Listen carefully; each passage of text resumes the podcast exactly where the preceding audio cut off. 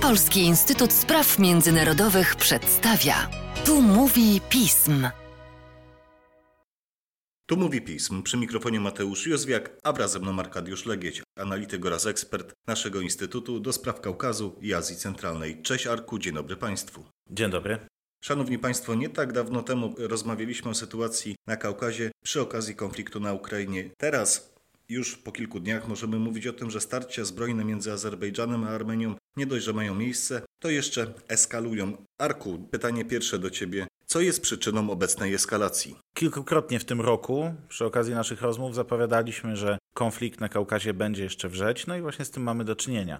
W nocy z 13 na 14 września doszło do zapoczątkowania kolejnej eskalacji między Armenią i Azerbejdżanem. Co jest wyjątkowe w tym przypadku, doszło do niej nie w Górskim Karabachu, czyli tym terytorium spornym, gdzie zazwyczaj mieliśmy do czynienia z największymi, najpoważniejszymi eskalacjami, doszło do niej na bezpośredniej granicy obu państw. I to też nie jest tak, że na granicy obu państw, bezpośredniej granicy, nic się wcześniej nie zdarzało, jednakże zawsze były to incydenty zbrojne o jakimś tam bardzo ograniczonym charakterze. Tym razem doszło do naprawdę poważnego strzału artyleryjskiego, także przy użyciu dronów, terytorium Armenii przez Azerbejdżan. No i tutaj oczywiście od razu znak zapytania, jak do tego doszło, kto to spowodował. My, jak zawsze, nie jesteśmy w stanie ocenić, nie jesteśmy w stanie wytropić tego zapalnika, który spowodował obecną eskalację. Niemniej jednak jest, jesteśmy w stanie śmiało powiedzieć, że ten konflikt, on nie zrodził się teraz, on trwa od lat, a w obecnym wymiarze, w obecnej formule trwa od dwóch lat, a więc od wojny w Górskim Karabachu, która doprowadziła do sukcesu sił azerbejdżańskich, doprowadziła do znaczącego przeformatowania regionalnej sytuacji bezpieczeństwa i nadała temu konfliktowi nową dynamikę. No i właśnie ta dynamika, ona przeszła ze strony ormiańskiej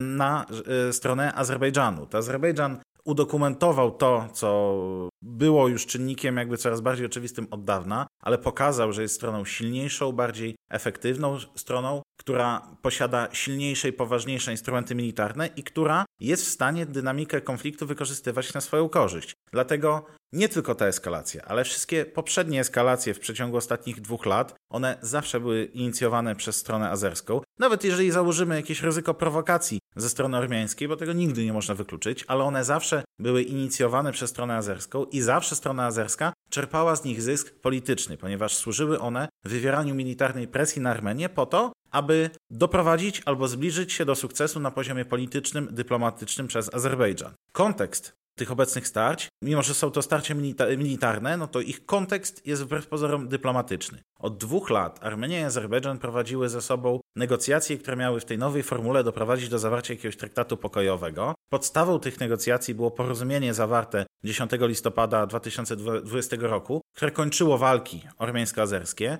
To porozumienie zostało wynegocjowane pod auspicjami Rosji i Rosja była jednym z dwóch, w tych ostatnich latach, była jednym z dwóch aktorów, którzy stymulowali rozmowy pokojowe tych dwóch stron. Dodatkowo, niezależnie od Rosji, w ten proces zaangażowała się Unia Europejska i trzeba powiedzieć, że w ostatnich miesiącach czy przewodniczący Rady Europejskiej Charles Michel, czy też specjalny wysłannik Unii Europejskiej do spraw Kaukazu Południowego Toivo Klar robili naprawdę dużo mrówczej roboty, która pokazywała pozytywną agendę Unii Europejskiej na Kaukazie, która pokazywała, że Unia Europejska może być wręcz konkurencyjnym aktorem zaangażowanym w regionie, który bez instrumentalizowania regionalnych problemów, tak jak to robi Rosja dla swoich interesów, faktycznie ma intencję, aby pomóc, aby stymulować proces pokojowy, aby świadczyć dobre usługi wobec stron. Niemniej jednak te rozmowy ugrzęzły w martwym punkcie, zarówno te stymulowane przez Rosję, jak i te przez Unię Europejską, ponieważ unauczniły się trzy kluczowe kwestie, które nie pozwalały Ormianom i Azerom dogadać się w, w sprawie zakończenia pokojowego ich sporów. Jakie to kwestie? Pierwszą kwestią jest wytyczenie korytarza terytorialnego z Azerbejdżanu, z jego właściwego terytorium, tego głównego, do autonomicznej Republiki Nachiczewana, czyli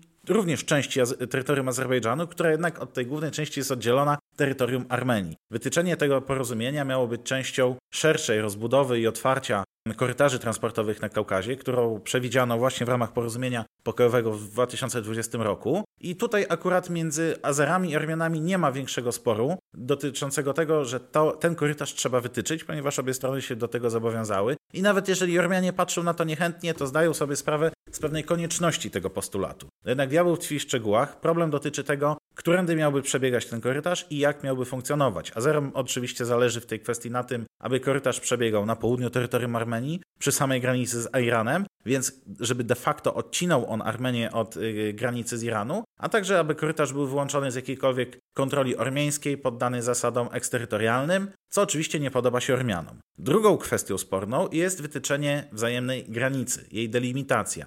Przewartościowanie, jakie dokonało się po 20 roku, sprawiło, że bezpośrednia granica Armenii i Azerbejdżanu wydłużyła się niemal dwukrotnie. To spowodowało, że tą granicę na nowo trzeba było wytyczyć. Problem w tym, że strony korzystają z różnych map, dodatkowo brakuje dobrej woli. Każda strona chciałaby tą kwestię rozstrzygnąć na swoją korzyść. Chciałaby, aby granica przebiegała tak, aby gwarantować jak największy dostęp do terytorium, e, czy to Azerbejdżanowi, czy to Armenii, oraz aby zapewniała pewne atrybuty obronne, a więc dostęp do strategicznych wzgórz, rzek, miejsc, które ułatwiają ich wykorzystanie w trakcie eskalacji zbrojnych. I oczywiście w tej kwestii również nie osiągnięto porozumienia. Trzecią i wcale nie najmniej ważną kwestią jest oczywiście status Górskiego Karabachu, który nie został ostatecznie rozstrzygnięty. Mówimy tutaj o tym Górskim Karabachu, który po 20 roku pozostał pod kontrolą Ormian. I oczywiście kwestii spornych jest więcej. Jest jeszcze proces rozminowywania terytorium odzyskanego przez Azerbejdżan, jest proces wymiany jeńców i szereg innych kwestii, które jednak mają pomniejsze znaczenie w obliczu tych trzech najważniejszych, w których nie udało się osiągnąć kompromisu. I oczywiście,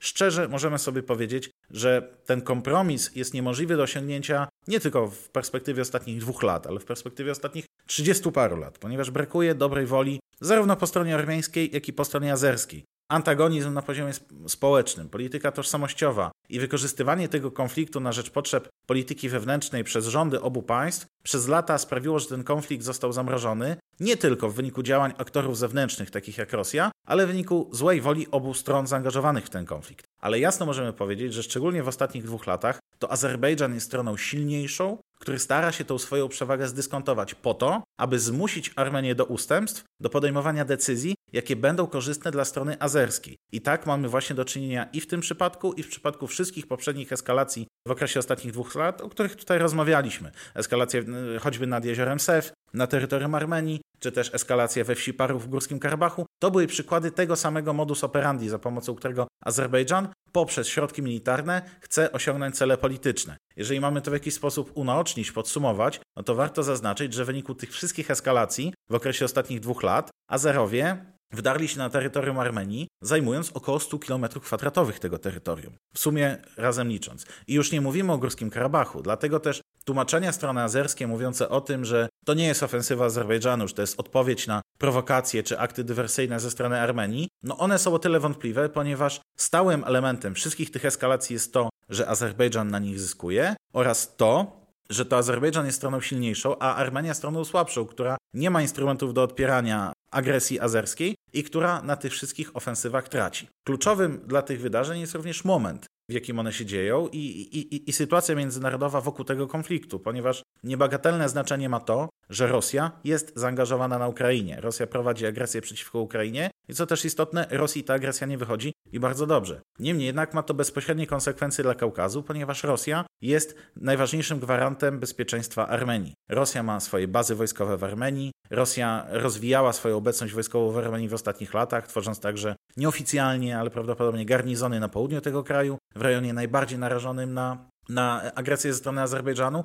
co też się potwierdziło, ponieważ te ostatnie ostrzały one miały miejsce na terytorium prowincji Siunik, Vajadzor czy Gekharhunik, a więc południowo-wschodniej Armenii. Rosja dodatkowo posiada kontyngent pokojowy swoich wojsk i nie tylko w Górskim Karabachu, który został tam dyslokowany w 2020 roku. A więc Rosja jest tym czynnikiem, który od, przez lata, ale szczególnie w tych dwóch ostatnich latach, mógł region stabilizować lub poprzez swoją bierność czy nieobecność doprowadzać do jego destabilizacji, pozwalając na tego typu ofensywy Azerbejdżanu, z jakimi mamy do czynienia obecnie. I o ile w ostatnich miesiącach, też o tym rozmawialiśmy, pewne przyzwolenie ze strony rosyjskiej na ograniczoną skalę eskalacji w Górskim Karabachu ze strony Azerbejdżanu mogło być elementem pewnego niepisanego porozumienia tych dwóch państw, a pamiętajmy, że dwa dni przed rozpoczęciem rosyjskiej agresji na Ukrainie wizytę w Moskwie złożył Ilham Alijew i na pewno te tematy były tam omawiane. To mogło być na rękę Rosji, ponieważ to podkreślało znaczenie Rosji na Kaukazie. To mogło być również jednym z elementów, które Rosja mogła chcieć wykorzystywać jako próbę powrotu do dialogu politycznego z państwami Zachodu,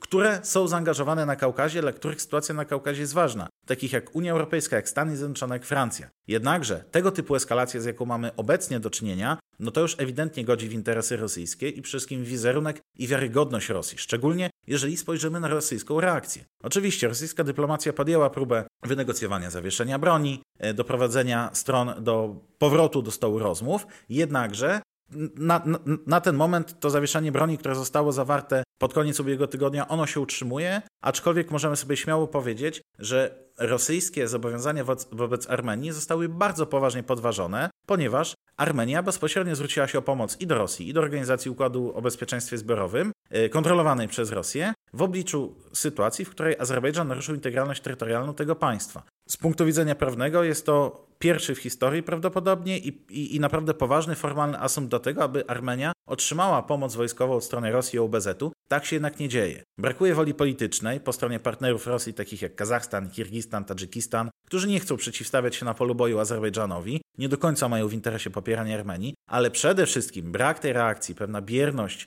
i apatia bierze się stąd, że Rosja nie jest zainteresowana w tym momencie wykorzystywaniem swoich instrumentów militarnych na Kaukazie, ponieważ Rosja te instrumenty wykorzystuje gdzie indziej. Rosja w wyniku agresji na Ukrainę musiała ograniczyć swoją obecność na Kaukazie. Rosja ponosi duże koszty i duże zaangażowanie i skupienie się na Ukrainie, dlatego teraz otwieranie innych frontów jej zaangażowania wcale nie jest jej na rękę i Rosja stara się tego uniknąć. Dlatego Rosja robi wszystko, aby w obecnej sytuacji zachować twarz i zareagować na nią w sposób efektywny przy wykorzystaniu dyplomacji. Ale obecna sytuacja pokazuje, że rosyjska dyplomacja, czy to na Kaukazie, czy w jakimś innym regionie świata, bez podparcia w sile militarnej, tak naprawdę traci bardzo poważnie na znaczeniu, ponieważ jej apele, jej działania nie do końca mogą być słuchane przez strony takie jak Azerbejdżan, które wiedzą, które czują i które trafnie odczytują sygnały międzynarodowe, do tego, aby wiedzieć, że obecny moment jest najlepszym momentem, aby podważyć rosyjską wiarygodność na Kaukazie i aby uzyskać dla siebie jak najwięcej się da. I dlatego azerska agresja, nawet jeżeli w obecnym momencie się zatrzymała,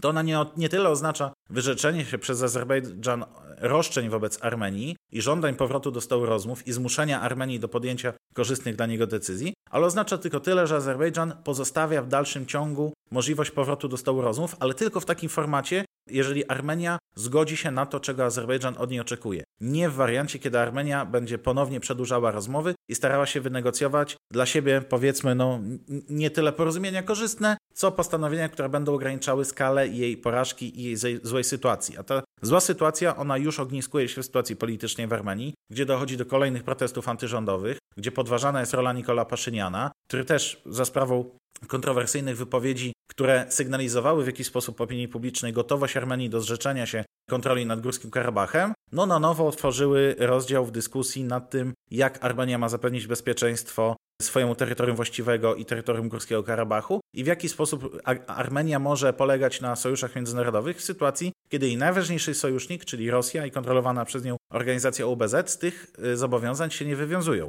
Ważne w tym wszystkim jest zaangażowanie nie tylko Rosji, ale także innych aktorów. Unia Europejska w dalszym ciągu stara się prze przedstawiać jako ten konstruktywny aktor, który próbuje zastopować rozlew krwi, no ale trudno jest o tego typu działania prowadzić efektywnie w sytuacji, kiedy jedna ze stron, przede wszystkim Azerbejdżan, nie jest zainteresowany zastopowaniem rozlewów krwi, ponieważ dla niego presja militarna jest teraz elementem skuteczności jego polityki, nie tylko zagranicznej, ale w ogóle wizji regionalnego porządku. Podobnie ma się to w, w kwestii Organizacji Bezpieczeństwa i Współpracy w Europie i jej instytucji zaangażowanych na Kaukazie, takich jak specjalny wysłannik y, przewodniczącego OBWE, polski dyplomata Andrzej Kasprzyk, który od lat stara się świadczyć dobre usługi w tym konflikcie, ponieważ dla Azerbejdżanu dotychczasowa formuła zaangażowania OBWE się wyczerpała. Nie przyniosła ona żadnych rozstrzygnięć w konflikcie, dlatego Azerbejdżan w 2020 roku był zmuszony do rozstrzygnięć za pomocą swojego własnego wojska i dlatego od tego czasu Azerbejdżan nie pozostawia złudzeń wobec tego, że stracił zaufanie i jakiekolwiek nadzieje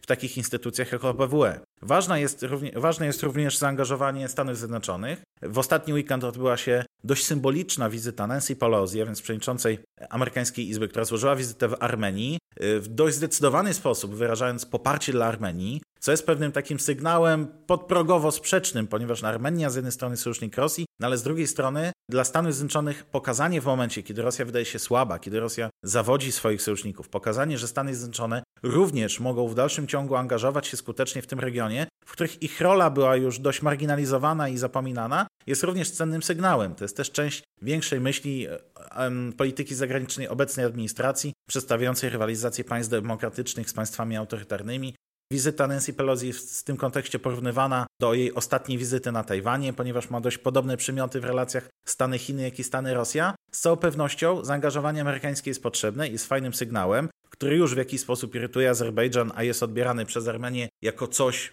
jako przejaw tego, że świat będzie się interesował Armenią i być może będzie ją wspierał. Jednakże do tego, powiedzmy sobie jasno, jest jeszcze daleko. Dopóki Rosja ma jeszcze jakiekolwiek instrumenty na Kaukazie, a ma. Ona musi tylko dowieść ich wiarygodności. Zaangażowanie innych aktorów, takich jak Unia, jak Stany Zjednoczone, no będzie możliwe tylko do pewnego poziomu. A to, jak zachowa się Rosja, nie tylko będzie stwarzało okienko możliwości lub je zamykało dla Unii Europejskiej czy Stanów Zjednoczonych na Kaukazie, ono również będzie świadczyło o pozycji Rosji nie tylko na Kaukazie, ale także w innych częściach obszaru postsowieckiego. Ponieważ jeśli Rosja nie rozstrzygnie efektywnie obecnego kryzysu na Kaukazie, tak jak choćby zrobiła to w roku 20 podczas wojny w Górskim Karabachu, to podważy rosyjską pozycję nie tylko na Kaukazie, ale także w innych częściach obszaru postsowieckiego, czy pozycję Rosji w ogóle jako państwa aspirującego do posiadania swojej strefy wpływów, państwa posiadającego siłę militarną, które sprawia, że jej dyplomacja jest w stanie do, doprowadzać do dyplomatycznych sukcesów, tak jak to miało miejsce przed dwoma latami. Jeżeli Rosja nie rozstrzygnie tej sytuacji na swoją korzyść, naprawdę to będzie początek poważnych przewartościowań na międzynarodowej scenie politycznej, a na pewno na obszarze postsowieckim. Nie będę ukrywać, że z pewnością część naszych słuchaczy na to liczy, a o tym, jak będzie rozwijała się kwestia Górskim Karabachu, a także tego, w jakim kierunku będzie zmierzać konflikt, przyjdzie nam jeszcze porozmawiać. Zresztą nie pierwszy raz to robimy. Tymczasem, Marku, dziękuję Ci za dzisiejsze nagranie. Dziękuję. A Państwa zaś zachęcam do śledzenia naszej strony internetowej, czytania najnowszych biletonów i komentarzy, śledzenia mediów społecznościowych, także naszego kanału na YouTubie. Z mojej strony to wszystko. Dziękuję za uwagę i cóż, do usłyszenia.